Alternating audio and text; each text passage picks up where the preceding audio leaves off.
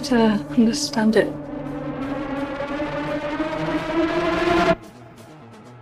Feel it.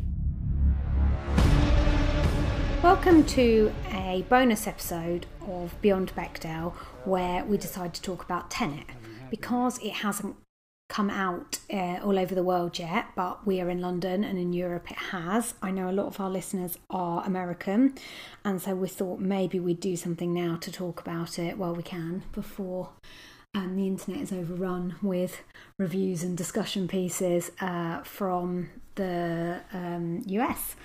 Um, full disclosure, we tried to do this episode earlier, and uh, I'm here with Nick. Hi, Nick. Hi. Um, uh, we've both seen Tenet. I have seen it twice. Nick has seen it once. Um, and when we were trying to explain the plot, uh, firstly, Nick got things in completely terrible order, but at least managed to explain the plot in less than 10 minutes. Whereas uh, 30 minutes into my description of everything that happens in the plot, Nick said to me, This wouldn't be very interesting for anyone to listen to. So we decided to pause and regroup. yeah. Yeah. So I think we'll divide this into sections because depending on listeners wanting to hear about the film and how much spoiling they want, there will be full spoilers in this episode, but we will clearly mark them. Um, but I think this is definitely a film that requires discussion. So let's start with um, a timer. Okay, so as time is such an important thing to this, I'm going to do a spoiler free, very quick plot summary uh, in less than a minute. Yeah? So go on then. Okay. Start. Go. No, go. Um, a CIA, ugh, ah, a CIA agent known as the protagonist, played by John David Washington, must save the world from the actions of a billionaire arms dealer. Uh, Andre Sator, played by Kenneth Branagh, who can invert through time, which means travel backwards. Uh, the protagonist enlists the help of Sator's estranged wife, played by Elizabeth Debicki, Kat, and the British agent, played by Robert Pattinson, who isn't quite what he seems. Will they save the world? Oh, did they in ages? That was Yeah, loads of time 30 left. seconds. Loads of time left. However, that doesn't really explain the film in any detail. So, what I'm going to do in a bit is have a full plot description, which is full spoilers. But for now, let's talk about the film without spoiling Okay. anything. What did you think of Tenet? I was tired after watching that film. I'm not going to lie to you. Um, It's two and a half hours long. it's complicated. It's a very complicated. You can easily get lost um, in that film. Uh, I was thinking about it. I, I, th- I think this is. I regard this as like the third of a trilogy, I suppose, of Chris Nolan films um, that deal with weird and wonderful concepts of science. And kind of time. Yeah, They're yeah. all kind of. Uh, By the the, the, the other two being in, Inception and Interstellar. Yeah. Um, but whereas I think Inception deals with um, something that's interesting, like the concept of dreams, and Interstellar deals with interstellar flight, which is also quite interesting. This deals in a it delves into some far more uh, deep, uh, hard science. Um, This film could have been called Inversion, and you'd have yeah, had three I yeah, films. Yeah, I, I yeah. But You know- decided. Do you know what? You're right. That that would have been, that would have been the spot. They could have called it the I trilogy, wouldn't they? At Yeah. that point. I Um, think he must have known that, and he decided to call it Tenet instead. So he wasn't making it a Maybe. trilogy. Yeah, I don't yeah. know. It does feel like a trilogy, though. Mm. Um, Well, until there's more. yeah, until there's more. Uh, probably more than any other Chris Nolan film. This, this, this. I mean, they're always Chris Nolan films always require their audience to pay attention. They always, they always require thinking from their audience, which is which is good. Which is fine. I mean, a, a lot of people would like that, but this probably more so than any other film really requires you to think, and I think it probably requires watching more than once as well. Uh, just to get I can vouch for that. Yes, I enjoyed it much more the second time. Not that I didn't Yeah. enjoy it the first time, but it's a completely different experience when the weight of having to work out what's going on is balanced with um, just enjoying the spectacle. yeah. You do a lot of sleuthing the first time. Right, reading, right, like, like reading up on it and trying to figure out what's going on. No, I on. mean, while you're watching it, you're trying to work out what's going on. You're literally watching people talk to each other and you think they're talking gibberish. But when you watch it the second time, it, you know exactly what they're saying because you've Yeah. seen the thing happen that they're discussing already. Hmm. It, it- to, to, to watch Tenet is to be involved in inversion. Yeah. It's almost like you're experiencing it for yourself Yeah. because you go back and you watch the film again. That's the genius Yeah. of it. Um, I think it's. I mean, in general, I do like it. I don't think it's without its flaws in a lot of, in, in some respects. Um, without going, without giving away any detail, it is ultimately a spy thriller. Um, well, a science fiction spy thriller. No, I don't think that gives anything Um, away because I think um, producer Emma Thomas, uh, Christopher Nolan's wife, had said this is elevating the spy genre. Yeah. Like, they, they, they're marketing it. Yeah, yeah, that way. you can see that, and and I I just wonder whether or not they, they've gone a bit too close to the Bond genre in in general. Uh, that they they've hit a lot of Bond genre markers in this film. Think I'm not sure they needed to do that quite so Much. quite so much. So you did enjoy it, even Yeah. though clearly you didn't understand what was going on for most of the film, and uh, neither did I for the first time round. Well, there's definitely um, Well, some of it I got. there's definitely circular elements to it, which I think you benefit from probably from watching it more than once. So things that are happening early on in the film are as a result of, uh, you know, time travel or a form a form of time travel. Yeah. Um, th- therefore, there are things going on early on which you may not fully understand why or what's or what's happening that that sort of come full circle and do make sense at the end. Which is why I think watching it the second time, you'd probably be more aware of all that and could probably make more sense of it. Yeah, because people are no longer speaking in riddles. But Yeah. in the same way as Inception, when we watched Inception recently, it's not confusing at all. No, I don't think so. And so. that's bizarre because 10 No. years ago, it was really confusing. Everybody was confused. And I think people are going to say the same thing. I think that's what Christopher Nolan does. I don't, I don't think Interstellar was quite as confusing, except for the, the bits about how far away each planet was and what time you'd lose when you go there. But I just remember when Inception came out, people criticised it and they were like, this is too complicated. I, I'm really confused. Yeah. And then now you watch it and you're like, okay, a dream within a dream within a dream within a dream. There's still some complicated bits in the whole, um, uh, what's it called, um, limbo area. That that was still confusing to me ten years later. But I think the same with this is that it is impossible for you to watch a Christopher Nolan film nowadays once and completely understand it. You have to be explained. It's like he tells you the thing he's going to show you, and then when you watch it again, you realize he's told you the thing. Yeah. And you're like, oh, I understand that now because then you gave me a visual example, mm. which was your entire movie. Yeah. Yeah. It was very much an action movie. I thought it was the most action centered since Inception, really. Well, I suppose Dunkirk has action, but it's a different kind of. Like, it doesn't have spy action, it No, has war no. action. War Although there is a big war segment um, towards the end of Tenet, which shouldn't be too much of a spoiler. But Yeah. There's very much. There's a military aspect to the film. Yeah, I, I don't know whether I think that uh, that the concept itself um, is not as I, I don't think it's as it's it's as free flowing or as interesting to view as the concept of dreams in Inception or Interstellar Flight and Interstellar. I, th- I think that this idea of sort of backwards time travel which might sound on the face of it interesting, the way it plays out in the film is just inherently confusing. Um, I, I, don't know if it will ever be as highly regarded as Inception, actually. I don't think it'll be as, as, as well regarded as Interstellar in the course of time. I'm not saying I don't think it's a good film, I should say. I just don't think it quite ranks up there with those two. I would again say, from my position of having watched it twice, Yeah.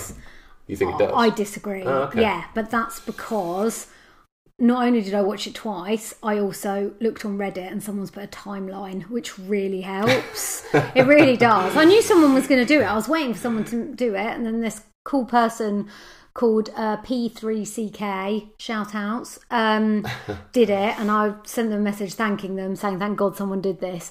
And when you have that and two watches, I personally, but I'm a person who's really into sci-fi time travel Yeah, films. okay. Even though this is not technically a time travel film, what is really interesting about it is that um, uh, Robert Pattinson's character Neil, throughout the film, says what happened happened, because always the issue with time travel films is like the butterfly effect or grandfather paradox. All of these things where if you go back and change something, then you've completely fucked up the future and none of you and you shouldn't exist. It's kind of Back to the Future stuff if you're going to lead it to another film. And in this film, I think the reason why Christopher Nolan wanted to make it is because technically, if you agree with the concept that inversion could exist, mm-hmm. which, just to be clear to people, is kind of moving backwards through linear time. You, as a person, are moving backwards, but ti time is still going forwards. It's a very strange concept, but it makes a little bit more sense than just getting in a machine and then suddenly ending up at 200 years earlier. If you agree with that, it's actually possible that everything in the film can happen, all these different things happening at the same time, and it hasn't affected the timeline. Okay. Yeah, fair enough. It's hard for me to explain. Now, when we get to the spoiler part, then I'll explain in a bit more detail. But I think Nolan is always very committed to trying to be as as close to science as possible while Yeah. being entertaining. Yeah, and I, I, I, I get the feeling that he, he gets his sort of teeth into certain uh, concepts, uh, cerebral concepts at times. Like I think he's uh, clearly had a fascination with dreams and what they and, and how and how they could be utilized in a sci-fi environment. Yeah. Clearly had a, a fascination with interstellar flight and concepts of, of gravity and black holes and Yeah. how that plays out in Interstellar. He's definitely looking at um, another scientific concept here. I'm not convinced that it is as fundamentally entertaining to watch as Dreams or Interstellar Flight. Um, I, I'm not sure it's been utilised particularly well. Let me ask you a question. Do you prefer a sci-fi film or a Bond film?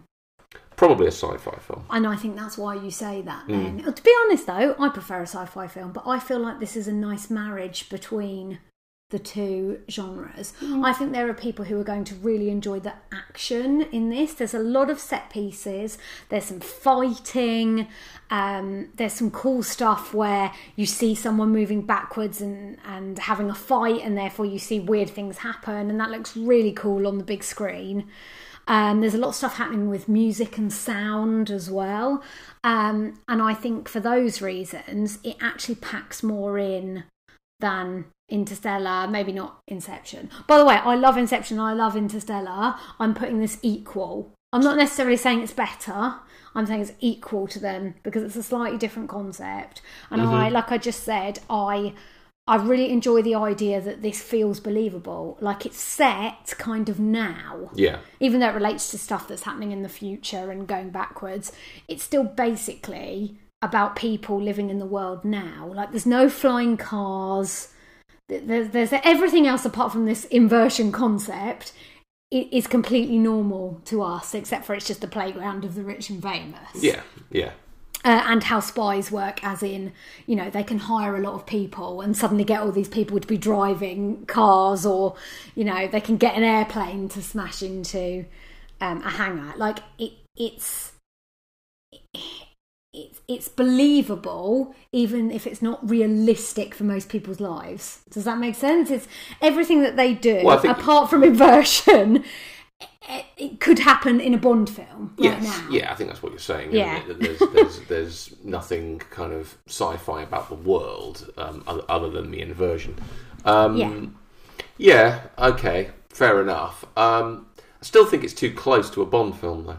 Um, I, But you're saying that there's something wrong about there being more Bond films? no, I. I, I, I think there's nothing wrong with having a spy thriller if that's what you want to do. Yeah. But it, it almost feels like a carbon copy Mm-hmm. of a Bond film. Uh, every every trope that exists in a Bond film exists here. It's just you've got the time travel concept superimposed on top. Yeah. and I just wonder whether that's just too much. Whether you whether whether you've got two two very distinct genres there that you that you that don't really marry that well. I wonder whether the film loses anything if, if the plot moves away from spy or becomes a little less Bond esque. Still be a spy thriller. But you don't think that's what people want? People are wanting a Bond film. Maybe, but then if they want to watch a Bond film, they can watch a Bond film.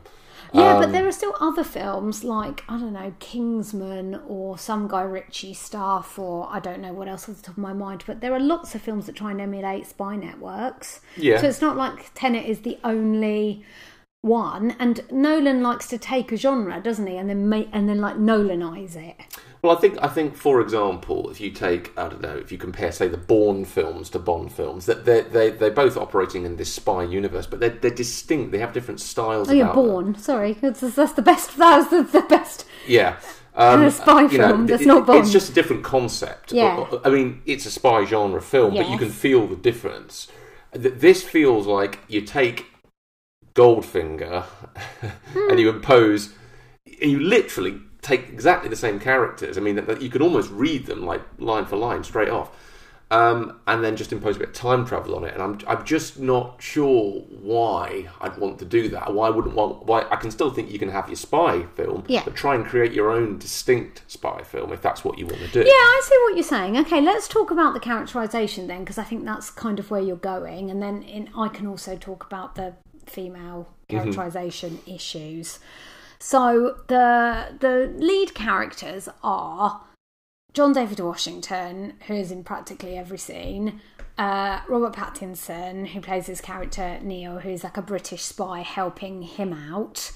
Kenneth Branagh as the oligarch Sator, who is the big bad in the film, and then his wife Kat, played by Elizabeth Debicki, who's sort of like ish damsel in distress ish. That's a bit that's redundant. Um, what's the word? That's reductive um, to her. She's not that bad. And then you also have Bond girl, that's what I would describe. she, as. yeah, she- yeah, maybe. I suppose so. She's the Bond girl. And then there is the character Priya, played by Dimple Kapadia, who is at least another female character. And I don't want to say too much about her because it might ruin the plot.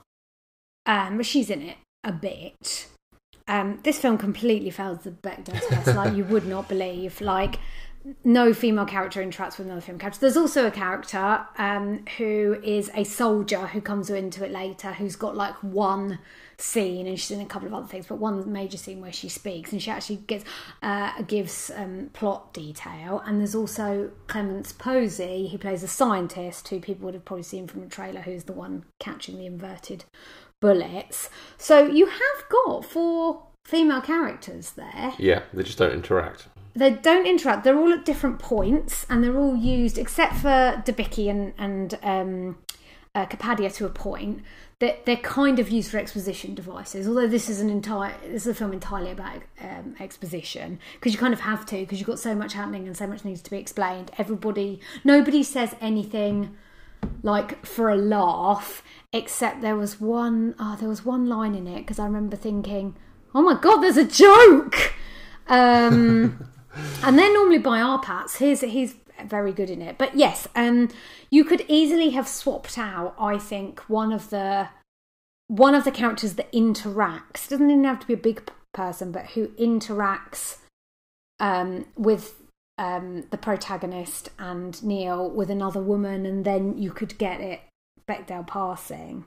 Um, it's not like you get um, John David Washington speaking to another black person either. There is the actor Himesh Patel who is English, but it says here was born in Zambia and his father was born in Kenya and he spoke Gujarati. But I thought he was actually playing an Indian character. sure. Yeah, he had a like he had he had an accent which I don't think is his normal accent.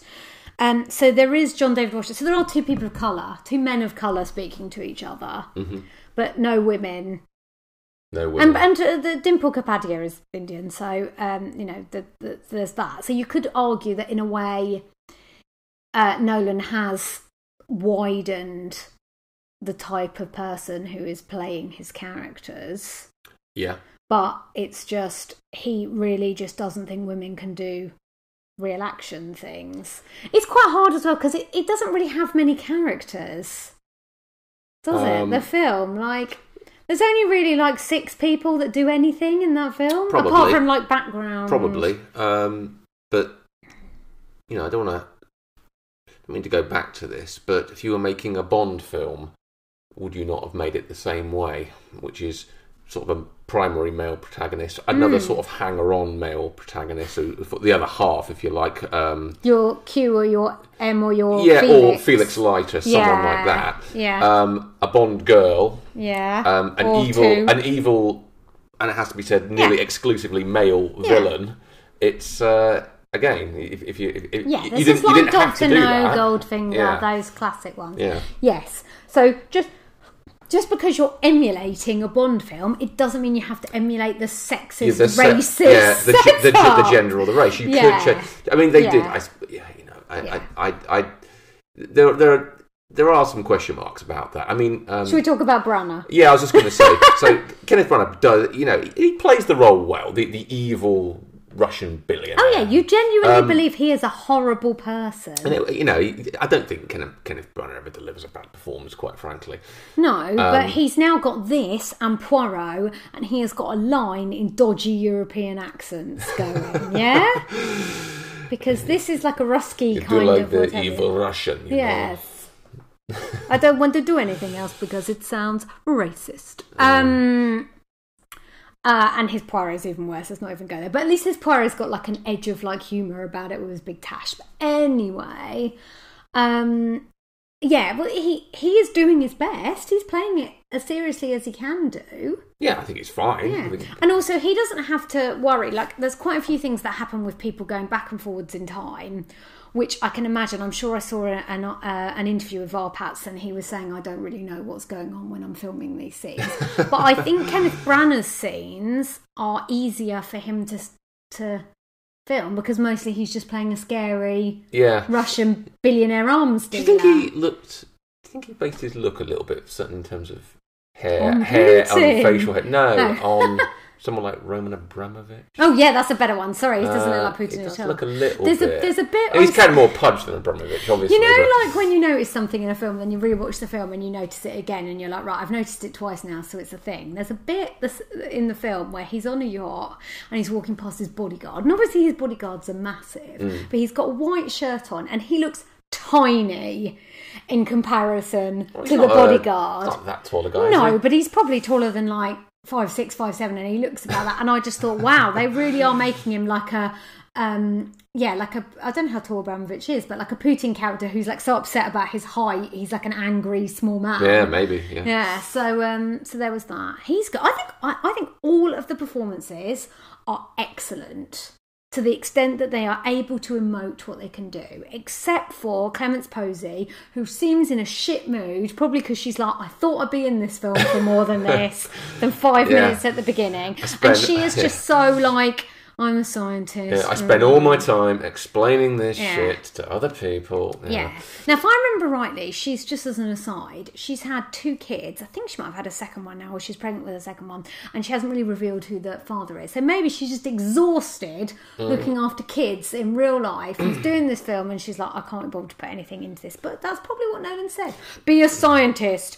That like be like who who is it? Q. Q. Be Yeah, I Q. think she is Q, Yeah. actually. But Uh, she's no fun. Ben Whishaw at least a bit fun Yeah, I know. this this this film is I love this film to death. It is humorless. That's why I remember when there's like one tiny bit of he doesn't really crack like like even in Inception he was like dream bigger darling like there were a couple of things that I liked and in this R-Patz is the only person who is bringing any kind of joke and I get that it's serious Yeah, I think some of the delivery as well Hmm. is there's there's there is quite. I mean, like there's a, a standard amount of dialogue in this film, but virtually everything that's said is relevant in some way uh, to to the plot or to the concept, the scientific concepts, and they and they they go through it at a rate of knots. So you really have to be paying attention to every piece of dialogue. You you you, you know you tune out at your peril in this film. Well, and that was the thing about when you and I watched it together.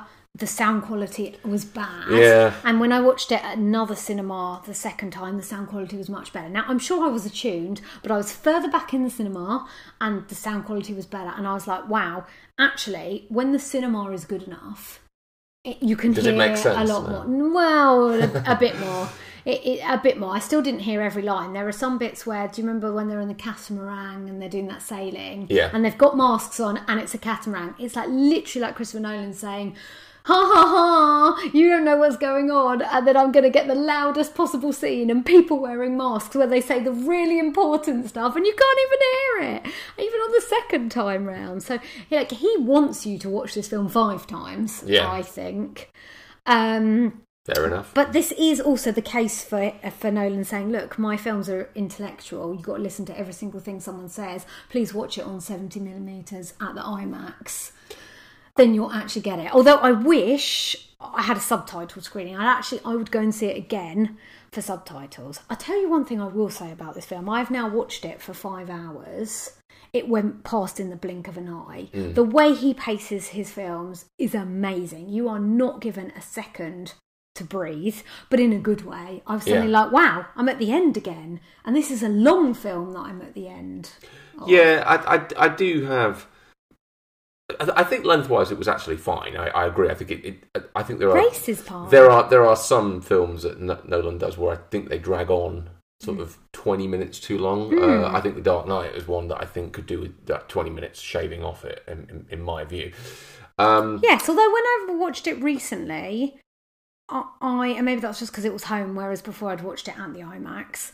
Um, it wasn't as bad as I thought. Maybe because I knew it was going to be that long, so I was like hitting the beats. He's very Yeah. much about the beats. He's like, we're in this Yeah. country now, we're with this character now. Boom, boom. You need twenty minutes for all yeah. of these things. But one thing I will say about Nolan films is they tend to have a good finale. It tends to build to a to a crescendo. Yes. Um, and it's that circular crescendo. It's that thing that he's been setting up the whole film, and it all comes. Yes. Everything comes around, and it all sort of clicks. That's in. probably Jonah Nolan as Um, well, because didn't he write the three films in your Eye trilogy? I think he did. Yeah. yeah, and he, Um, he he definitely wrote Tenet. What I would say about the conclusion of Tenet is, I think it was a little bit underwhelming.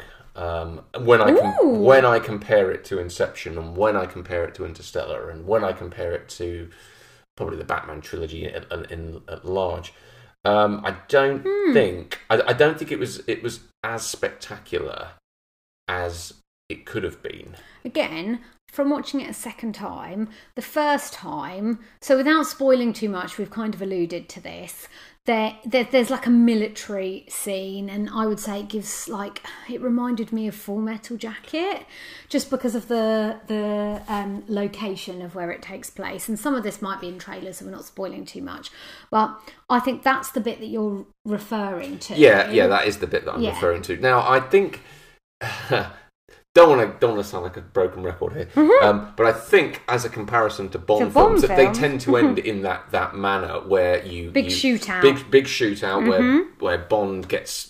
Yeah. I don't know some Marines or the CIA, and they all go in and they and they attack the enemy base and stuff like that, and he manages to get the girl and just about get out in time. Mm-hmm. I think there's an attempt to emulate that, but it's it's just not that gripping. I didn't think. I I, I think it's a bit of a it's a bit of a hodgepodge. It's not really well. It's not really well structured in a sort of macro sense. I don't think you can really see what's going on. Well, this is again where I'd say, and we'll get to this because what we'll do now is I'm going to give a summary shortly of the film, a longer summary, which gives oh, everything away, well, to the extent that I understood it, spoilers. And then I think we should talk about the spoiler. We to have an analysis of the film after the spoilers. Okay. And I would say, having seen it again, it is much more thrilling because I understand what some characters are doing and they're doing things that you don't realise. Yeah, I, I think first time I can believe that, um, and Yeah. I, I'm sure when I watch it again, and I, I will watch it again. Yeah, you'll be um, like, ah, I'm so sure. I'm sure deal. it will make more. Yes. It, it, it that that scene will be a bit more um, interesting, Hmm. as it was the one and only time I've watched it. Yeah. It just kind of went on without any real Hmm. sort of sense of what was going on, um, in my view. But uh, you know, Let me say that watching it twice is a bit like inverting. So I've basically inverted the beginning of the film and I know a bit more about it. And so when I'm watching it through, I'm like, oh, they're doing that actually. And now I know because they've told me that at the beginning. So I think he is a genius. I think I mentioned this already that you are literally doing the same thing when you're watching this film again that is happening to the characters. But I would say that that ending, I agree with you, is not as thrilling as some other films. I don't generally find Bond film endings as thrilling because that's not the part that appeals to me in a film. no, and, and you wouldn't. particularly not in a time you know, travel and you wouldn't, and you wouldn't be, and you wouldn't be alone. I mean, like in, in, Yeah. in terms of like they, they can be. Um, it, it's, like it's just, it's just, it's just Yeah. the, the, the tradition of the Bond film, the old Bond film. Anyway, Yeah. certainly the Sean Connery and the Roger Moore ones Yes. is is you get the Navy SEALs and the Marines, and you all pile into the Russian oligarch's base, and you kill all these Or in a soldiers, all wearing orange, or, a, or, a, or on the moon, or on the space or- station, or wherever it happens. Yeah, be. yeah, yeah. It's that, Underwater. and I think there's a very obvious Crocodiles. attempt to emulate to emulate that, Yeah. um, and it, it sort of you know all goes a bit pear shaped. I think, but there you are. Yeah. Okay, so overall, on your one watch, how do you rate it? I'll give it a seven. Out of 10? Yeah. Out of 10 it. Hmm. Okay. And anything else you want to say before we go into spoiler territory? Um, if you like Bond films, the, the only you will enjoy yeah, Tenet. yeah, I, I think that. I think if you like old Bond films, Right. I'm not sure that the Daniel Craig ones necessarily follow that, that pathway. I think it's more of a Sean Connery, Roger Moore okay, yeah, style yeah. of Bond film. Yeah. then you're probably going to like it. Um, I would also say, um, and I will be doing this. I know you've done it. It, it Hmm. probably bears watching more than once. I don't think you watch it once and you're going to get. In that respect, by the way, Hmm. it did remind me a little bit of Memento. I don't think you can watch Memento Yes. once. I think you have to go and watch it again because only really at about halfway through when I watched Memento did I really understand what was actually happening. Yeah. So that meant I had to go back and watch the first half of the film all over again just to get make sense of it all. Yeah. And I think it probably fits into that category. Well, with Memento, there's a version where you can watch it the other direction, but I actually don't think you can do that with Tenet because Hmm. that's not the point. Because um, the point is, some people are going. I, d- I don't want to say too much. I think we should save this for the spoilers. So, all in all, I really loved it, and after the second time, flew by. Yes, it absolutely fails the Bechdel test. However, it does have female characters on screen for a fair amount, particularly for a Nolan film, although not as good as Interstellar, which I think is much better.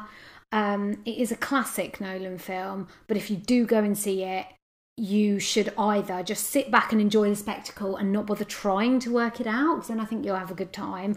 Or if you are trying to understand something, face the fact that you will need to watch it Yeah. more than once. Yeah, I think I agree. Okay. Anything else you want to say before I spoilers? don't think so. Go ahead with the spoiler, then we, we talk in greater detail. Yes. That part is a little dramatic. So, to just make it clear, I'm about to summarise the film in less than 10 minutes, hopefully. we'll see, because that's an important part of the film that you will find out. Um, this is a full spoiler um, explanation of the plot, which maybe you'll want to listen to if you're confused. Um, and I think I'm quite confident that I've got most of this in. Um, and then after that, we will discuss the film again with all the spoilers. I think it's interesting. Okay, so Nick is setting a timer. Hang on, let me get ready. Yes. Okay, your 10 minutes starts now. The film starts in an opera house, um, I think in the Ukraine, and uh, uh, John David Washington plays a character called the protagonist, and he is a CIA operative, which you kind of work out later. He is tasked with finding something called the asset, which you first think is a person, but it's actually some kind of radioactive weapon thing. So all of these bad guys um, uh, go into this opera house where this guy is to try and get him for nefarious reasons. And um, uh, the protagonist then comes in, pretends to be a cop, and then finds the person and says, Show me where it is. And he gives him a, a ticket to a cloakroom, and then he gets out some kind of weird square weapon. So that's the first scene of the film. Now, what also happens, which is important, is that he sees this weird bullet hole, and then a bullet seems to invert backwards from it into a gun, and that goes into a person who was probably going to try and kill him. And that gun was that that bullet was shot or caught by an unknown person who has a little coin dangling from their bag. So, cut to, he's got this silver thing. He doesn't know what it is. He thinks it's it's some kind of like radiation weapon or something. He gets back into the van he came out of, but then he gets taken hostage by some dodgy Russians who then beat him up and extract his teeth and say, "Who are you working for?"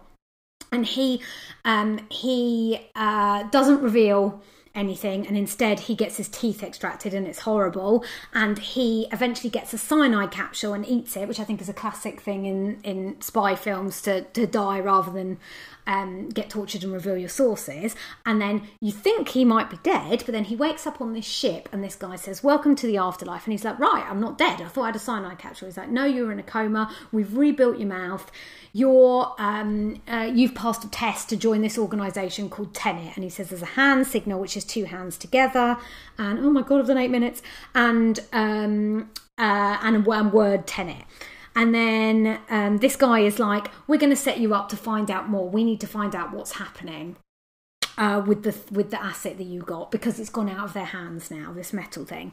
So um, then he's given a uh, he's put on another boat and he's taken somewhere to shore. You don't know where, and he's got high vis jacket on, and he's told to go into this facility. He goes to this facility, and that's where he meets Clémence Poésy's character, who I don't know what her name is because no one ever says it, um, who is a scientist. And that's when the bit from the trailers comes out, and she says to him, uh, "We have got these weapons and um, things that have been sent back from the future to now, and they're inverted." And then she explains inversion, and she's like, "It means that things go backwards through time." And it's to do with entropy and it doesn't matter because i'm not going to be able to do this in seven more minutes. So then uh, the protagonist says to her okay i need to work out who's doing this who makes the bullets. And um, if they work out who supplied the bullets then they might be able to work out who's the person taking these things back in time uh, and there's some cool scenes where he's like catching a bullet in the gun. And uh, then um, they find out it's an arms dealer in Mumbai. So then he goes to Mumbai and then he calls someone and he's like, Oh, guess what? I'm not dead. Can you send someone to come and help me? And then he meets uh, Robert Pattinson's character, who's called Neil, who's a British spy, who's in the very classic mould of a British drunken spy, and um, he's like, "Right, I'm here to help you." Uh, and they then bungee jump into the mansion of the Mumbai arms dealer, and they think it's the husband, but actually not. It's the wife, who is called Priya and is played by Dimple Kapadia, and um, she's like, I didn't invert the bullets. I sold them to this guy called Andre Sator. Um, I don't know what's going on there. And he's like, How do I get to Sator? And she's like, I'll introduce you to someone I know in London and they can help you. He goes to London and he meets Michael Caine, whose character is called Sir Michael.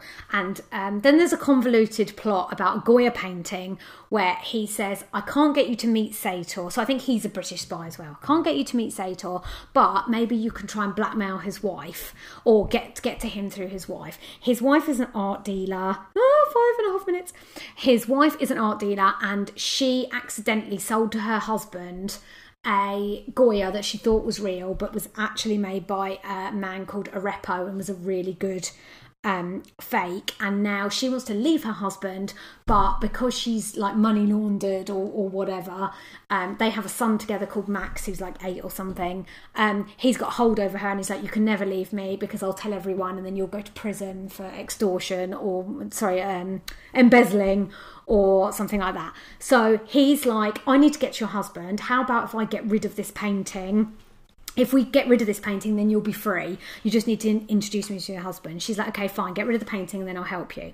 So then him and Neil go to um, a free port uh, in Norway. And a free port is something where people store their art so it doesn't get taxed before they've sent it on to the final country. So it's kind of outside of all laws. And it's very high tech storage facility. And they think, the protagonist and Neil think that Sator is hiding some like reverse material there. So they plan this huge thing where they crash an airplane into the free port as a ruse so they can get into the rooms because it's got these sophisticated systems if there's a fire or what have you. And they want to get into this final room in the middle because they think that's where Sator's hiding something and they try and get the painting.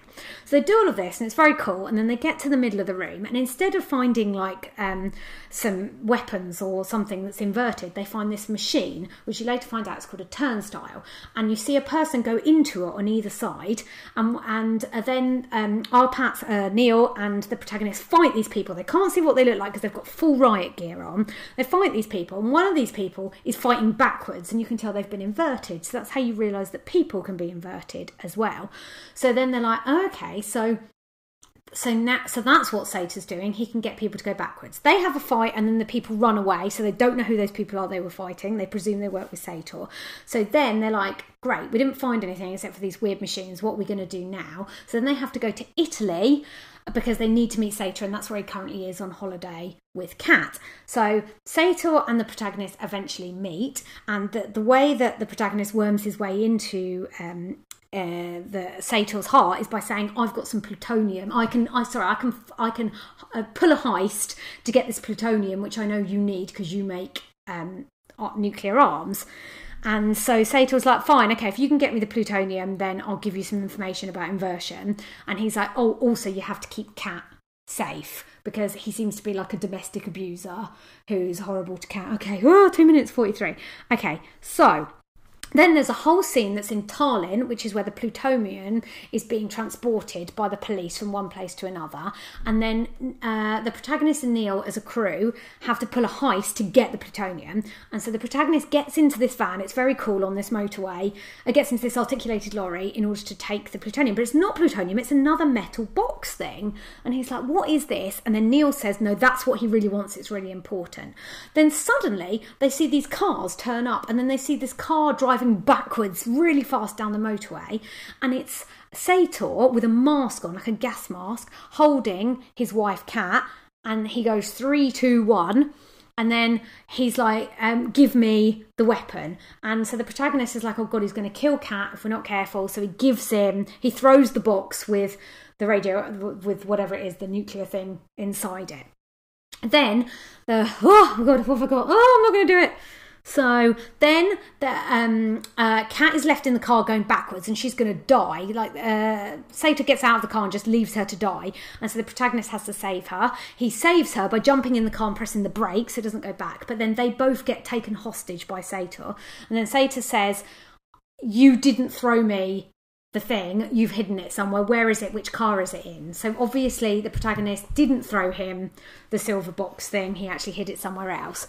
And um, then Sator uh, shoots uh, Kat in the uh, back, and he's inverse, and she's going the right way round. And an inverse bullet, Clémence Poésy says at the beginning of the film, can damage you um, because it's not because it, it's not supposed to go through a person going the right way.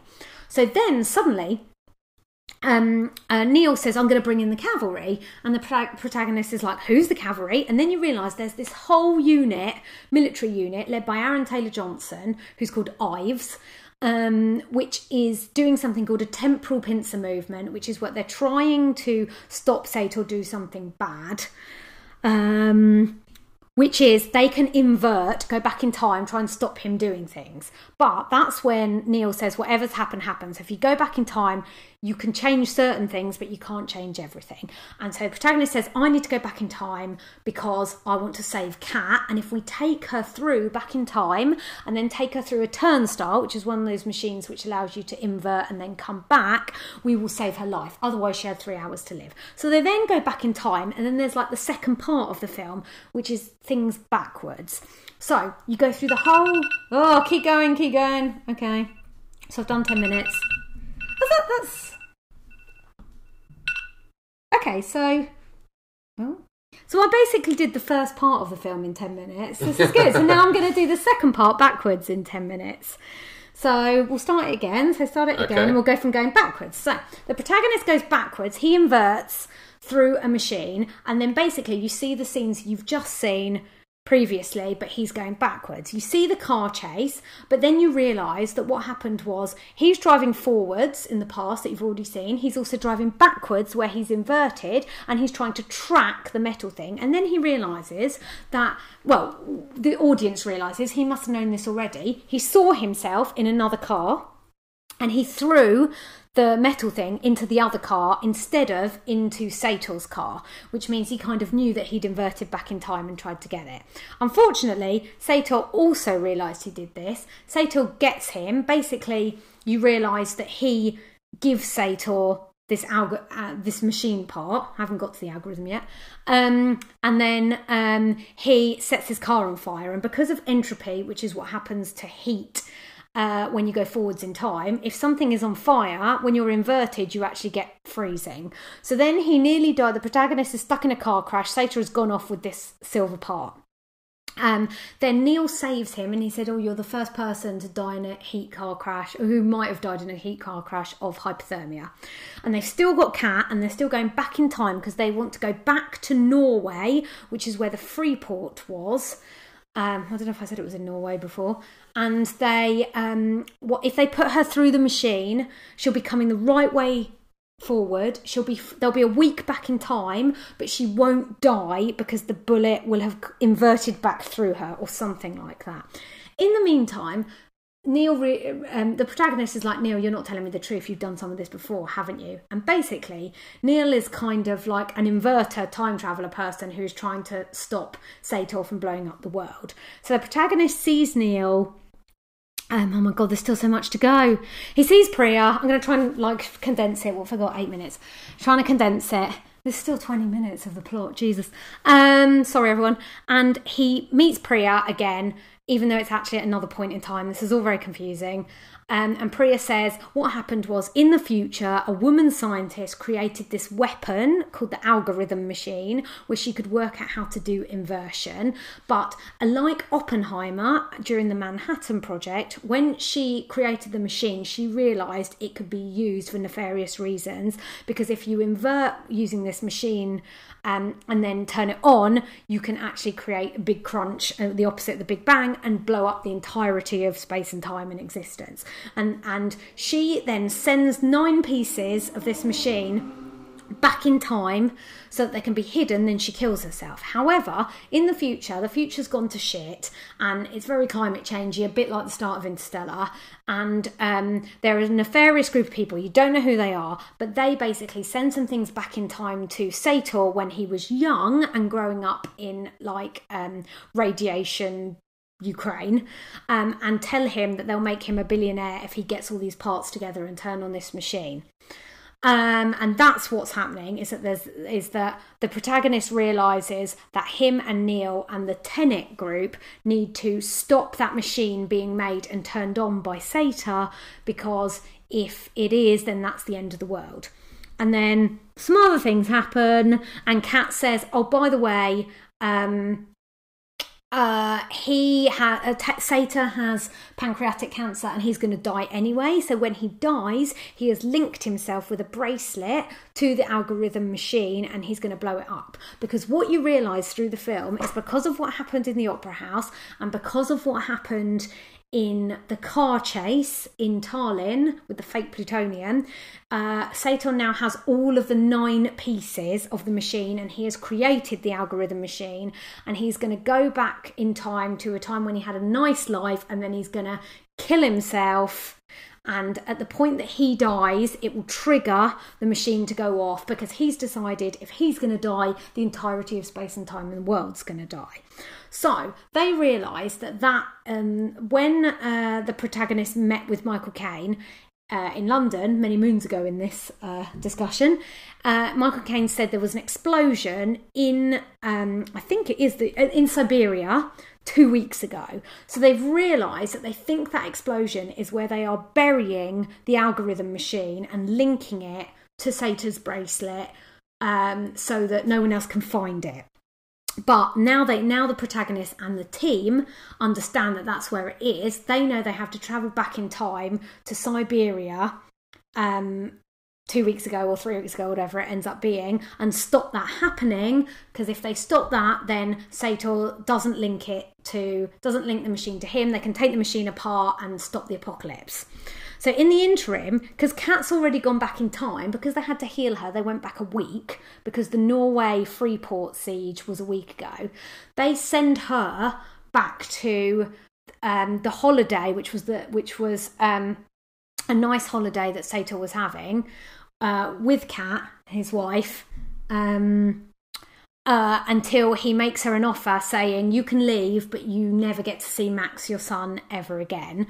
And so Kat is sent back to pretend to be the current cat instead of she's the cat from the future that's been shot, and to stop uh, Sator from killing himself before the um, military team hired by the protagonist, run by Ives, uh, retrieve the algorithm when it's buried. This is all very confusing. I get that even with explaining it. So then you get to the end of the film, the denouement, where you have two teams in they're called the red team and the blue team. They all travel back in military helicopters to two weeks ago um, in Siberia, and one team is going to go ahead and try and work out what um, uh, moving, inverting through time to work out what Sator's guards are doing to try and bury this algorithm machine. Then they are going to then they're going to tell the other team, which has got Ives and the protagonist in it, um, and they are going to move forwards in time. So they've learned from it. They call it a temporal pincer movement, which is one team learns something to come in from one side of time, and then the other team coming from the other side of time, and their job is to get the algorithm machine. However, the only people that know about the algorithm machine are the protagonists, Ives, and Neil, um, because I don't want to tell anyone else. Because if anyone gets their hands on it, they could join it together and destroy the world. So you see cuts of these two military scenes, which are very very cool, with these walls coming in and out. It's in this very stark area, buildings going up and down, where you've got some people inverting an explosion, some people exploding, these people against each other as um, the protagonist, what am I on? 241. Okay, I can do this. The protagonist and Ives moved forward towards this bunker to try and get this algorithm machine before it is linked to the bracelet on Sator's arm. So they call it the uh, the dead drop or dead stop machine. Um, so that when he dies, um, the machine will blow up the whole world. And then this is when it gets really cool. So Kat is on the um, uh, ship with Sator um, trying to stop him from doing anything bad. But then she really, really hates him, so she decides to kill him with a gun the protagonist gave her earlier on in the movie. Um, which she's not supposed to do because if he's linked to the algorithm machine, when she shoots him, the whole machine blows up and the whole time space blows up. But she manages to kill him because what she didn't want is for Sator to die and then kill everyone else, including her son. Um, and in the meantime, Neil is at the Siberian base and he realizes that Sator had already known that they were going to come and uh, fight them and try and stop the algorithm machine getting linked because he's already travelled back in time. There's a lot of people travelling back in time and then reinverting. So they're going forwards in time, but they're like two weeks earlier. And then so the goons who work for Sator, they make an explosion in the bunker, which traps Ives and the protagonist in the bunker. And then Neil realizes this is happening, so then he finds a turnstile inversion machine that the, the Sator's goons have been using. He goes back in time at, at least a couple of times, and he does different things. There's a part where there is a man dead on the floor, and there is a locked door and Ives and the protagonist can't get into where the algorithmic machine is, and the head henchman is there stopping it. And then this person uh, has got a little um, uh, gold coin on their bag, and uh, the protagonist is like, "Oh, that's the person who saved my life in the opera house." Then that person suddenly comes alive and opens the door, which allows the protagonist and Ives to come in to stop the henchman and uh, to retrieve the algorithm machine, thus saving the world. And right at the very end, um, Neil is driving a van and he manages to hook uh, Ives and the machine and the protagonist onto this van and drive them backwards. So when time runs out, they've got the machine, the world has been saved. And Kat dives off the, the ship and earlier in the film she saw a woman diving off the ship and you realise that it's her from a week earlier. So we're very nearly there. Oh seven seconds. Okay and the very end of the film Priya is trying to kill Kat because apparently she ties up loose ends and Kat might be a loose end, but instead Kat makes a phone call on a phone that she's been given by the protagonist, and the protagonist suddenly appears in Priya's car and uh, he kills Priya, saying, but before he dies, he goes, I know who founded Tenet. It's me. I do it in the future. I'm your boss. Um, and now I'm tying up loose ends. Kills Priya so she can't kill Kat, and then Kat walks off. Sator is dead. She's holding her son Max's hand. They walk off into the sunset. End of plot. I'm exhausted. You have to start looking at the world in a new way. I'm so glad that's over. Um, has that cleared anything else up for you? No. Oh. well, hopefully that clears it up for somebody, even though I was doing it super fast. And I would recommend this timeline. I'll try and put a link to it so people can see. Um, so, watching it again, Yeah. you really understand that it is possible, everything Okay. because you don't have time travel as such you have two versions of a person like alive and living at the same time because you have the existing one going through linear time then you have the future version of that person coming back and doing other stuff that as long as it doesn't negatively impact on the other the, the other version of themselves or the other thing it can happen Okay. what is so clever about the plot is that everything can happen there's no butterfly effect because you you haven't changed things everything that you're doing now theoretically has already happened it's just you weren't there to see it because you were paying you were your old self Yeah. does that make sense Yeah, yeah, yeah. which is why, and I was very confused because when cat kills Sator, I was like, but if she's killed him, that's something new. But then you realise she's killed the future Sator. So basically, this is like a, it was like an endless loop, I'm guessing. He will go through thinking he's going to destroy the world, but then at the moment when it's about to happen, she kills him, but she's a future version. And so he dies at that point. Yeah.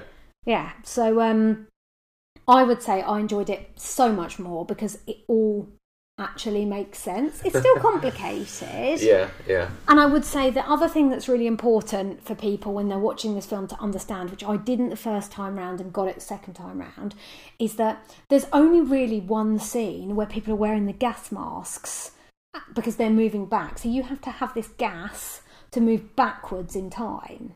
But you can Yeah. actually, as long as you find a turnstile, like an inversion machine, you can move back in time a week, find that machine, go through it again, and then you're going the right way, and you've literally moved your body, you've moved yourself. Yeah, But there's still the other version of you going through time yeah. through that whole week, but then you've got another version of you that's a future one going forward. And that makes sense because people kept saying on Reddit, why have they not got masks on? And that's because I don't think the film adequately shows you how the masks are only when you're travelling back till you get to a machine back in time where you can then travel forward again. Does that make sense? Yeah, I mean, I think I don't. I think that the concept of moving, having to wear a mask while you're going back in time, that was reasonably explained. Uh, yeah, but then there's there's whole swathes of the film where people aren't really wearing masks, but they seem to have been back in time, and that's because they've re-inverted. Yeah. and they don't really show it.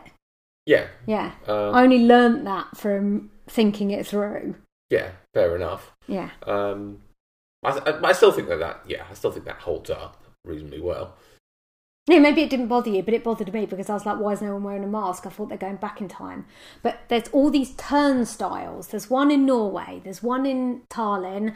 There's one in the bunker. Yeah, And so once once you realise there's all these places, Yeah. suddenly it's, it makes sense because they're like time travel points. Even though they keep saying it's not time travel, that's the closest thing. Hmm. Um, so I think the science, because you said to me after we watched it the first time, you didn't think the science holds up, but I think watching it again, the science Um, does hold up. no, well, hang on. If you believe in No, inversion, no. What, what, what, what I said was the concept of reversed entropy is frankly ludicrous. Um, but if you if you have a science fiction concept or if you have an idea like that and you run with it, Yeah. then then like all science fiction, you can end up with an interesting um, an, an interesting result. It's just you still think you have to um, suspend your disbelief. you, do in, but you do in all science fiction to a certain extent. Yeah. Um, so that you know, I, I- think what you've got there is a scientific concept that they Hmm. thought, okay, well, let's let's play with it, let's do this. Um, you, you have to believe that fundamental laws of the universe can be broken, um, or at least suspend your disbelief to, to, to understand that they can, uh, and then. Uh, Provided you're okay with that, then it will it will flow. The, the whole point is to create an interesting temporal situation in the film that you have to really think about, which is fine. That's no problem. Which is different to other time travel films. What it doesn't say is what happens if you go for a poo. Does that mean the poo goes up your bum? presumably. These are the questions. Well, you have to go and find a shit. If- you have to go and find the shit. No, it's in the toilet. Wait, No, it's in the might not be yours. toilet. no, it's in the toilet. you're just toilet gonna suck it because up. it's yours. No, it's in the toilet because it's yours. That I can get. But the food, because that's why there's a bit where Clémence Poésy goes, you have to feel it. so you have to feel that that is your turd in the toilet. Anyway, and also like eating and all, and like sleeping seems fine. There are a lot of things that they definitely glossed over, and there's also big chunks of this film you don't realise are where people are asleep because they've gone back a week, and you're like, what did you do for a week? Oh, I slept in a tanker. Yeah. Okay, fine. Yeah. yeah. Yeah. S- Slept in an air bubble for, Yeah. for, for a week. I think Nolan wants to be so clever sometimes. It would really help if he put calendar dates on things. Do you know what I mean? If he just. Because that's the whole thing with Dunkirk. It needs pop ups. It needs to be like. yeah, sort of, saying um, one week ago, Norway. Yeah, yeah. does, doesn't it? It's like, like behind music type. Yeah. Yeah. Pop up video. Yeah. Um, I did not understand half of this without watching it again. There were there were like the whole last bit of the film, like you said, you, you're tired. You're tired by that last twenty minutes because you your brain is telling you, I'm supposed to be enjoying this, but people are speaking gibberish, and so therefore I can't. And I think it really does take it out of you. And it's so nice the second time through because you in your brain you've got you've got it somehow like i'm not saying i understand everything about it but i could genuinely watch that scene with the military base and enjoy the spectacle instead of going why are they at a military base what are they doing Um, well, yeah, fine. Um, still not sure about that scene in in general. I, I, I just think it looked half baked. That scene, uh, I really didn't, didn't care for it at all. which, which bit the bit where they're shooting the where Yeah. they're going forward and backwards Yeah, yeah. I, I mean, It's I- just like an army look, narrative. I, I like the idea, like I like the concept of the temporal pincer movement. Yeah. but it's difficult to visualize in your head Yeah. exactly how that plays out. it really was the second time as well Um, i still don't However, understand. the, the the issue is, that I just think no problem. I, I, I guess there's no problem having a big shootout scene at the end with army types fighting Yeah. Bond style. yeah but it doesn't didn't seem well constructed to me. Um, it, it, it wasn't even clear to me who they were shooting at. I, I think again, you hear the dialogue a bit better the second time. Maybe, and yeah, they say yeah, it is yeah. explained. it is explained, but I only understood it because I'd watched it before. There's there's the bit where I told you about that female character who I don't know who she is, and she's only there to deliver Hmm. exposition and pretend that there are more female characters on screen. Um, uh, where she explains this is what we're going to do. So, should we quickly just talk about pincer movement so we can try Yeah. and get this? So, you tell me where I'm wrong because I, I don't really understand military terms. So, pincer movement, as I understood it, a normal one is you're you're fa- you're fighting an enemy. And so what you do is you come on two sides. You have, Yes. you divide your squad up into two Yeah. bits so that you're fighting them on both sides. The idea Well- being they can't be as strong if they're having to fight two battles. Yeah. What, what, two different what you're effectively in doing in well, I believe anyway, Yeah. uh, in military in standard military terms, is you're Yeah. encircling your your enemy because you're moving Yes. very quickly down both sides. You encircle them, and then you can attack from from both sides, and Yeah. they're, and they're sort of in trouble. So it makes sense uh, to call it a temporal pincer movement. I think that Because it's forward and backwards in time. Yeah, so you're, you're doing it from both sides, basically. Yeah, and what I didn't say in the um, the many things I did not mention in my twenty minute long um, explanation is that both groups, the red team and the blue team, have five minutes on their watches. Oh, sorry, ten minutes on their watches. Ten, ten it. Um, and but one of them they're counting down from ten, and the other are going up to ten because they know that's how long they have to try and try and thwart this attempt. So that's the temporal part of the pincer movement. But I think the only reason they're doing it is to save lives, which is noble. However, they're in the military, and so therefore, like. I don't know how many more lives they they saved by a temporal pincer movement. Well, They're just trying to so they're just trying to say right, this team don't. We're going to Well- go backwards. Don't do what we did. You've got to get. I don't even know. There's a bit where they say we're going to give you intel. How do you give intel? You go, oh, that building's going to fall down at some point. Get out the way. Hmm. I don't really understand what temporal intel is. They're not. They didn't have little notebooks writing down that piece of uh, wall falls No, down no. at seven minutes fifty five. no, Please not do lot- not be in front well, there's of not a lot you can do when you're just shooting guns at Yeah. uh, what I thought were invisible enemies because I didn't actually see them hitting anybody. Yeah. Um, I think that that. What are your I think they're thoughts on- shooting each other. In terms of that overall concept? Um, Well, let me talk about the Neil scenes, right? The R-Patz scenes at the end. Now, this is the super cool bit, right? That military bit, boring as hell to me. Looks good, the spectacle. I do quite like the build. There's a bit where someone um, gets kind of walled up. Do you remember? They get it's like a reverse bit of Yeah, blowing nice- up a wall. nice and it, it looks visually, it looks amazing, and the sound's good because the sound changes. It goes forward and back depending on which you. point let of me view. ask you this: Yeah. Could you could is there a way that you could have resolved the film without the use of some sort of Yes. temporal military, Military thing. command? Yeah. because it smacks a little Yeah. bit of um, sort of a, a Deus, Deus Ex Machina style. Phew, if only we had a temporal army to solve this. Or, well, fortunately, we do. Well, I don't know though. Tenet is created in the future. That's the point of this. Tenet isn't even created in this film. This film is ripe for a sequel. It's like they wrote it on that basis, which is weird because I don't really feel like I know he did it with Batman, so maybe he wants to do it with this. But um, there's very much a lot of talk about you haven't invented Tenet yet, and that doesn't even happen in this film. It's more, it's about him chronologically discovering Tenet and then realizing that he's the one that creates it. So what I really like best about time travel films is when someone does something clever. So I'm now going to spoil the film Primer um, for people, but I'll try not to spoil it too much. But basically, you have these two guys who build a time travel machine in a storage facility, and then they go back a week and they try and change all these things and uh, like get um, uh, make money on the stock market. And then by the end of the film, you realise that what you thought maybe was the first time they'd gone back wasn't the first time because when you can keep going back in time, you never know which version of you the, the viewer is seeing. And that's kind of what happens with the R-Patz scene at the end of this. But you could take out the whole temporal pincer movement and you could just have Ives, the protagonist, and Neil trying to like stealth infiltrate this and then him going backwards and he goes backwards so so what he does i i, I i'd like to explain this again because it is it is the crux of the emotional heft of the movie and you don't even realize till the second time round is that R-Patz, you realise, has done a lot of this before. His character, I don't know how many times he's gone back to do different things. I don't really understand exactly how it works because what happened happened. You can't change things, but it seems like you can add things. That's the way I, I see it.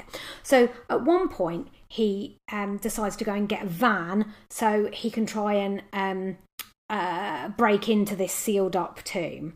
And that's one part where he's gone back. Then there's another part where there is a dead body on the floor and then it raises from the dead because what happens is he basically steps in the way of the protagonist so that the henchman shoots him instead of the protagonist and he opens a gate. And then you realise, second time I was watching this, you realise he walks backwards out, but you're too busy watching like the fights and working out. And then you realise that what he had to do was he had to he'd seen himself die, and he'd had to make a decision that he knew he was going to tie, it was going to invert, and then go and save the world by putting himself in harm's way. Hmm. So you know at the very end of the film, he's already dead. Yeah. But you you can't know that until you've watched it a couple of times because you don't really understand what's happened. You know that the protagonist is and um, John David Washington is really good in that scene because he looks really upset, and you're like, why are you so upset? And then like R-Patz is like, whatever, I save the world. I know I've got to do this. I've done this loads of times. Don't worry, we have loads of adventures, uh, which I thought was very interesting. And um, and I just thought that bit is like really emotional, but it's not like Interstellar where you actually cry. When Anne Hathaway is going, love is the really important thing, blah, blah, blah, you cry, you're upset. And this, like, you don't get sad until you understand what it means. I do think R-Patz is really good in this film. I think this is basically his audition for a Bond film. He could be Bond. Could be Bond. Yeah, could be. Yeah. Uh, yeah. All right. Fine. I think you would In- enjoy in- it seeing interesting, it again. interesting bits and pieces of sort of Yeah. time travel and, and, and things like that. Always interesting to watch. Hmm. Still not convinced. I'm still not convinced. What one of the questions I found, well, one of the questions I found myself asking Apart from myself why. at the end of it all is how much of this film could have been achieved by the simple, uh, proven science fiction uh, concept of a time machine. Be careful of use of the word proven. The point of of Tenet Um, is that inversion is more scientifically possible N- no, than time no, travel. no, yeah, because they talk about reverse entropy and what's it called, the Maxwell's demon. Right. Yeah. Okay. I've I- written a I- whole article I, about I, I this. will. I would. It is not possible to reverse entropy any more than it's possible to travel back in time using a time machine. It, they're both totally fictitious. Okay. Um, so I asked myself, well, why not use a time machine? Well, because entropy is something a bit different, I suppose. Uh, inversion's a bit. It's a bit. And to that end, I keep thinking, oh, you, you, if you're going to go with this, you're going to have to utilize it in a very different way. And but I, isn't this a different way? well, I, I think it, in parts, yes, in parts, um, but there's, there's a little bit too much of entropy amounting to driving a car backwards um, or fighting someone backwards. Uh, Did you know the bit about why they took, well, they went back to the aircraft hangar, yeah. which was, W- you- sorry, which bit? well, they went back to the aircraft hangar, not the first time. Yeah. Why did they go back to the aircraft? Um, I don't remember hangar? why. It's because Kat was shot by an inverted bullet, and in order to reverse the effects of it and not kill her, Hmm. they have to go back in time and then, fi- oh, sorry, invert, and then find a machine, so she a turnstile, so she can revert back to going forward. Like when I watched it the first time, I'm like, I don't know why they're going back to the aircraft hangar. And the second time, I realise it's because that's the only way they can save her life, and then also go back forward again because you can't live your life Well, okay. backwards. So I think there are bits and pieces of the film that that that do go into that. yeah.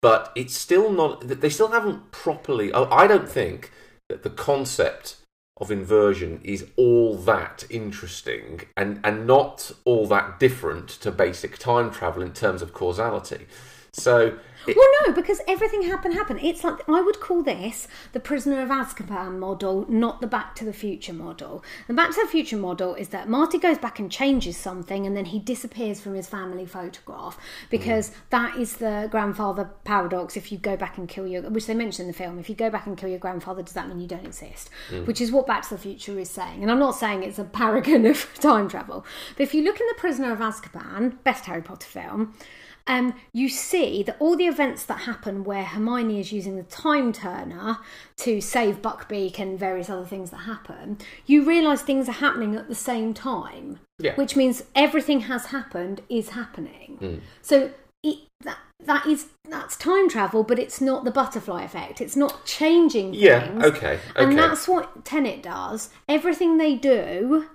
it changes things, but it doesn't change linear Yeah, time. fair enough. and I Um, think that's exceptionally clever. You don't think it is? I, I, no I just do you not think Prisoner of Azkaban's clever? I, I think you just need to sit down with a with a with a piece of paper and work it all out, which you can probably do in a couple of hours. i- In terms of a, in terms of how that fits, um, it's more to do with the fact that you went through all this hefty scientific explanation Yeah. Of inversion, and I and again, I'm just thinking. Uh, I thought this at the time.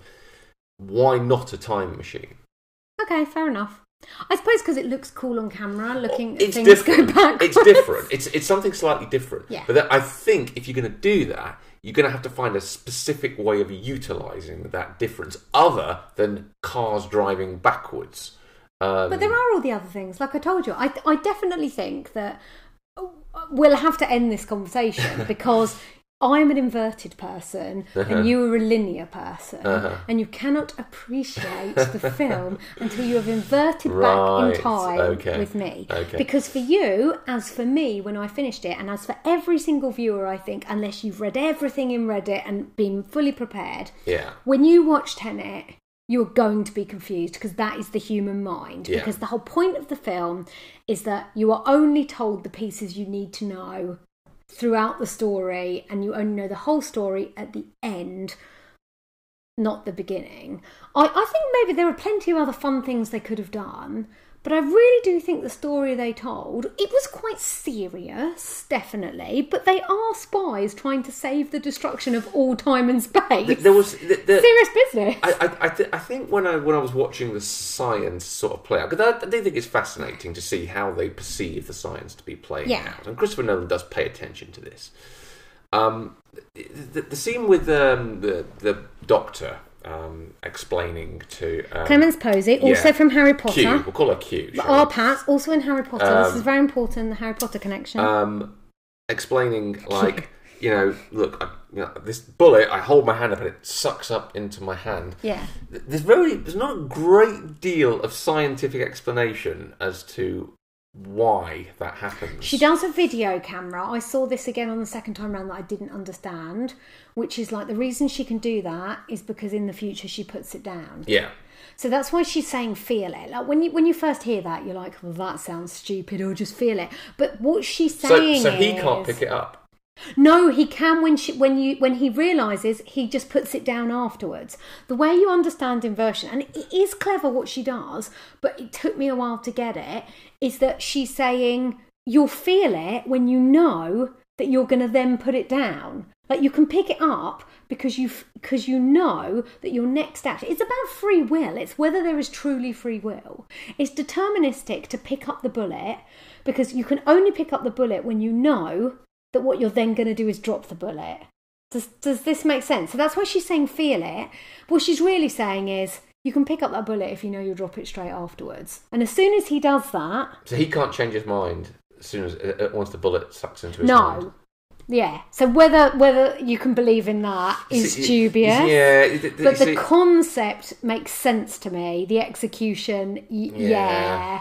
Yeah, it's it's, it's a, It, it, it but again, says there is no true free. Well, But there's not a lot of free will. It, it, it's that that I, Yeah. it, it- in general, as, They a, as, mention it as, in as a sort of general observation on it, Yeah. I think you've got to think quite carefully if you're going to utilise this rather novel Mm. concept of how this plays out. Um, and I don't think it plays out in any particularly meaningfully interesting way that a time machine couldn't have also achieved. Um, and, I, and that's what slightly But bothers what, me. why are you bothered? There's been like Well, a no, hundred yeah, films yeah, with a time yeah, machine. yeah. I agree. I agree. I'm not. I'm not bothered. It, it's just that they've gone to all this effort to explain entropy and inversion, and I keep thinking. hmm, Well, to be fair, they don't do it that much. I'm like, I could do with a bit more Well. I think I think because once you start getting into the meat of it, I'm not quite sure how much sense it, it really holds makes. up, yeah. Well, there's also the what I would say as well. Again, second time round, I'm such a show off.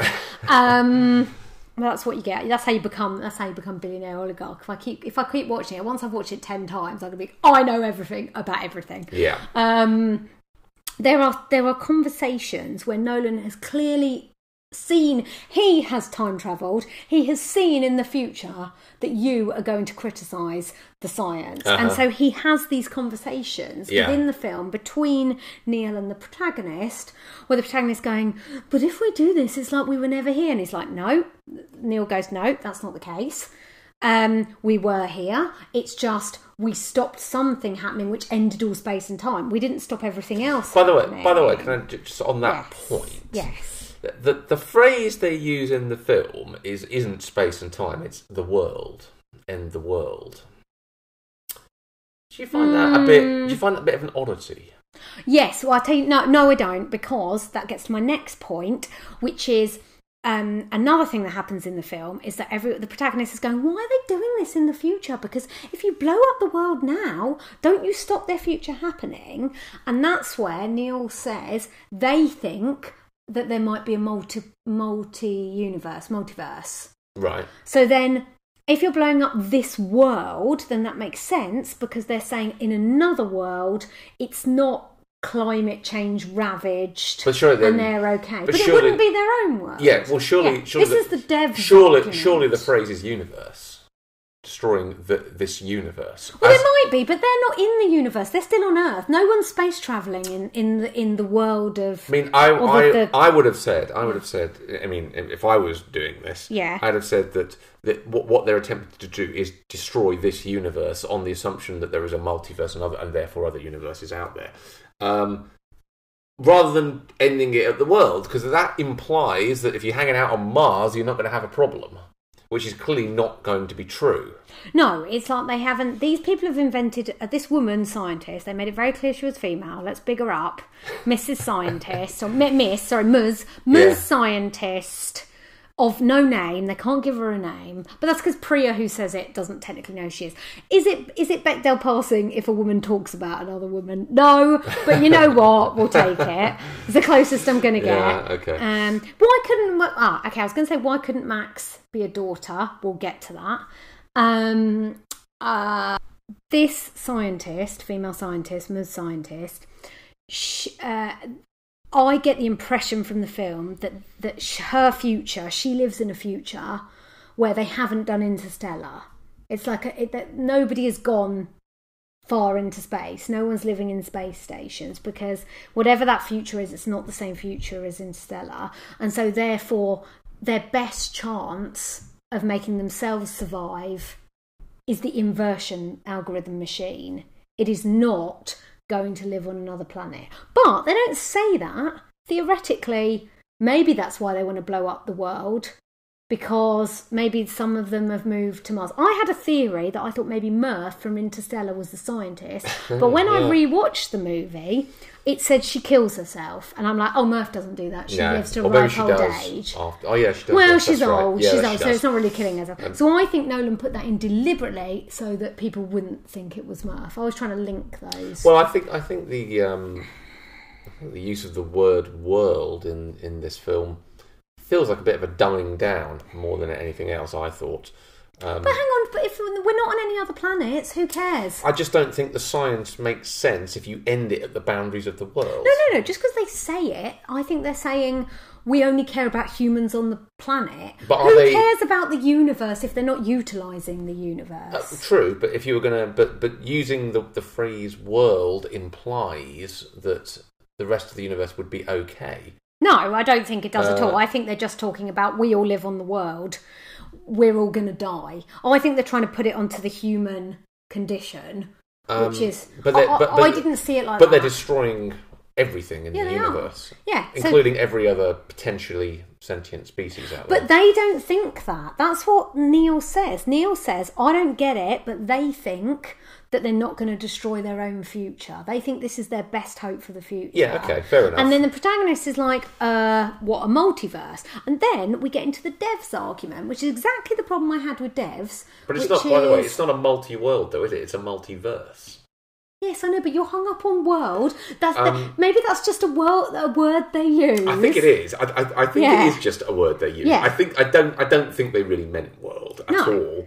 Um, but I question. And I watched the film twice. Did I mention? but- but- and I don't remember. But that. I, but I question why. I kept saying, why is it the end of what? Why, why say end of the world when you really mean end of the universe? Because I, I, all right, I, I don't know. My, my counterpoint is in the future they've discovered they can't go to any other planets. There's no planet in the universe which can sustain human life. That's that. But it's still out there, though, right? I mean, the universe still exists. Yes, but maybe it, they have uh, done something with the multiverse where maybe they can travel between multiverses, and maybe they're like, if we explode this one, we can get into another one. But let me go back to my devs argument. The thing about devs is at the end of devs, spoilers for devs, um, the, one of the main characters wants to wants to uh, try and work out how he can. He wants to find out that he didn't cause his daughter to die because he had no free will and then he thinks he can live in another version of the multiverse with his daughter where she's alive. Yeah? And to me i say that is stupid because it's not you the multiverse is just another version but me feeling my thoughts now even if there's another person out there who's exactly the same as me in another multiverse it's not me Yeah. and that's Okay. what I don't like about the multiverse argument is that, like you said, if you blow up a world or a universe, yeah, if you blow up a universe, is there still another universe? But what does it matter? How did you secure your future? The only only argument is maybe we fucked it up so badly that we should let another universe exist. But it already does, does does it not? So why why did I, How do we know? well I, okay? So you made the point about whether they can travel between universes. No, that, that's literally just me. Well, it might be true. Thinking. Yeah, but it might be true. Um, and actually, I, I would say that that's the only way that it kind of makes sense because But that's the point of the film. Nolan says he's literally telegraphing it. He's like, stop trying to make this make sense. Yeah, it, we don't know why they're doing their future people, which is exactly the I same mean, as Interstellar. what's, what's the worst that could happen in the future that you want to wipe out the entire universe? Well, I mean, you might as well just die starving with in a, in a you know economic uh, uh, ecologic ecologically ravaged planet um, rather than destroy the entire universe. well, those evil Uh, people in the future, may, or maybe they're not evil. Maybe they think, let's destroy the universe instead of go through this suffering. I suppose. Yeah, but you're, but you're, I think it's a bit dramatic, I but think- then I think- everyone's a bit dramatic I, ju- I in just think that there's there's a there's a there's a moral implication to that, which suggests that whatever it is, th- their decision is uh, lacking in moral fibre, shall we say? Yeah, but Tenet is such a fascinating film. We are talking about the motivations of characters who never appear on screen, who exist entirely in the future. Mm. Come to think of it, there is actually an awful lot of speculation about the future in this film, um, which which isn't really explained. And, It's not just and- speculation. In this, in the world of the film, the f- future people exist because they're sending yeah, back all yeah, this yeah, shizzle. yeah. Um, but exactly what that future is and everything else, no one, no one seems to know or question. Um, except It's bad. They It's- say it's bad. They say it's bad. Yeah. Priya says the world's been ravaged. It's not good. So Nolan is shoehorning in his climate change narrative Yeah, that he likes or, to or do. his nuclear war or something. I don't know what it is. Yeah. Um, He's so, coming up with so bad that they want to destroy the entire universe, Including rather, themselves. rather than live through it. Yes. Oh, well, or die through it. I Yes. should say. But then you look at Sator's motivation, and at one point, do you remember we were laughing after we saw it the first time? Um, we were laughing because we were like, "Oh, if if you if um, I can't have you, no one can." Do you remember that bit with Kat? Mm. Yeah. And you're like, "What an idiot!" It's like this is pathetic and this is not good script writing. But then when I watch it the second time, I realise he is not talking about Kat. He's talking about the universe. Uh-huh. He's like, when I die, you're all going with me. And then he says, I'm like a god. so then you realise yeah. what he's thinking, and it suddenly makes a lot more sense because it looks as if he's just a stereotypical Bond villain, which he still is to a point, but he's basically like, if I'm dead, that's why they sent it back. That's why these evil future people, not the scientists, these evil future people sent these things back to him so he could make his turnstiles. Yeah. Because they're like, you are exactly the kind of person Yeah, I think who was- will do our bidding. Yeah, I think that, I think that's definitely implied, isn't it? That it, it needed it needed an evil Russian, shall we say? Is there anything else you want to say about Tenet? You will watch it again, yeah? Yeah, I will watch it again. I, Yeah. I, I, as I said, it, it, it's one of those films that bears watching probably Mm-hmm. several times just to get a sort of sense of it. Um, Yeah. And then you can come back, and in 10 years' time, we'll have an inversion podcast, and you can say, Oh my god, Tenet was the best film ever. I watched it 10 times, and I finally understood. I think my slight, okay, my, my sort of passing final thought on it is Yeah. I am a, a general believer that, that science fiction has to have some sort of basis in possibilities. Yep. Uh, interstellar flight um, via wormhole is is not discountable in, in, in the current sort of science fiction. If you say so. in, in the current sort of science thinking, it's not discountable. Um, the ability to infiltrate dreams, I would say, is also not discountable in the current. Mm-hmm. Um, reversed entropy really is discountable. It's just not possible. Because Hawking Um, said you can only go forward in time, you cannot go back. well, it's also just a and. Nolan's like, eh, eh, eh. It's just a, also a basic breach of thermodynamic laws as well. Um, but there you are. okay, so So w- with that in mind, I did struggle a little bit with it because I just thought you base it on something. you're not which- watching a documentary. No, I know, I know, I know, and, and there is that suspension of disbelief element. I'm, I'm Yeah. aware of that, and I know I, I, I will be, I'll be in the minority in thinking Yeah. that I'm well aware. No, you've that. got a point because all of the Batman trilogy, Dunkirk, Interstellar, Inception, Memento, mm, The Prestige is the only other one that I can think of. We, we won't talk about Insomnia because he made that movie for someone else. So of all his own movies, The Prestige is the only one that deals with something which is a little bit magical. Mm. Yeah, but even then, they're saying the Tesla machine might be able to work. I think maybe you might be disappointed because Nolan says, I'm going to entertain you, and there's also a fair amount of truth in this.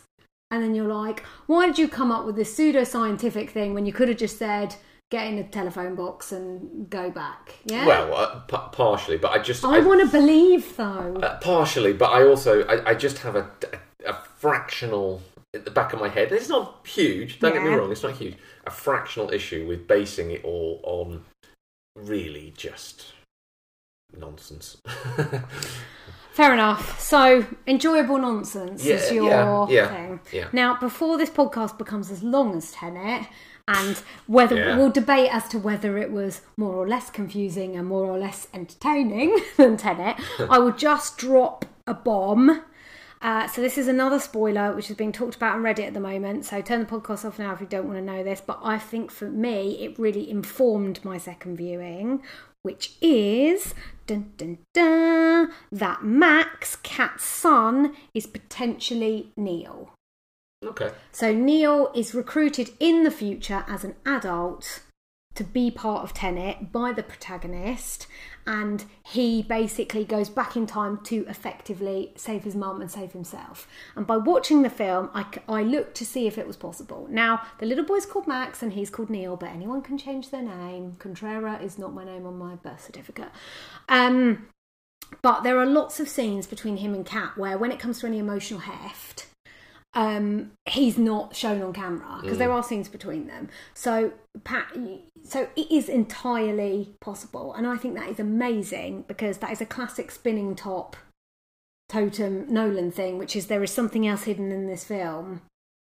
Which he never alludes to and cannot be proven or disproven, but is potentially true, and that's a really interesting. Well, it's possible, thing. but I mean, like, Yeah. I there's nothing in the film to necessarily suggest it, though, is there? So- No, but there's nothing to counter it. And also, I would say the thing to suggest it is that I've got a better one. Max yeah, is not the protagonist. not the He's protagonist, black. but he he is the one that sent the the bits of the machine back because he's bad. He's bad, bad Max. What? So he's not Neil. He's He's, just a- Mad Max. He's Mad Max, Right, okay. And that's the One of future. these And that's the future, by the way. is the more believable than driving the around other. in cars that Max just couldn't handle because he was not a good driver. That's about climate change, yeah. So maybe, yeah, watch Mad Max Fury Road, then watch Tenet again. So I hope you've all enjoyed this and it has made some sense. Um, I absolutely love Tenet, even though it is an utterly ridiculous, exposition heavy, Bond wannabe, Nolan unique masterpiece. Thank you for talking to me about it. See you um, one week ago. See you seven days ago to discuss this again when you've seen the film. Uh, about in a week's time? Okay.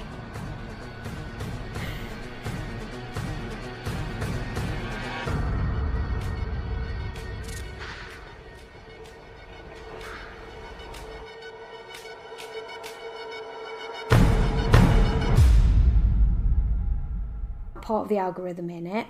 And in that case is um oh no i've also missed a bit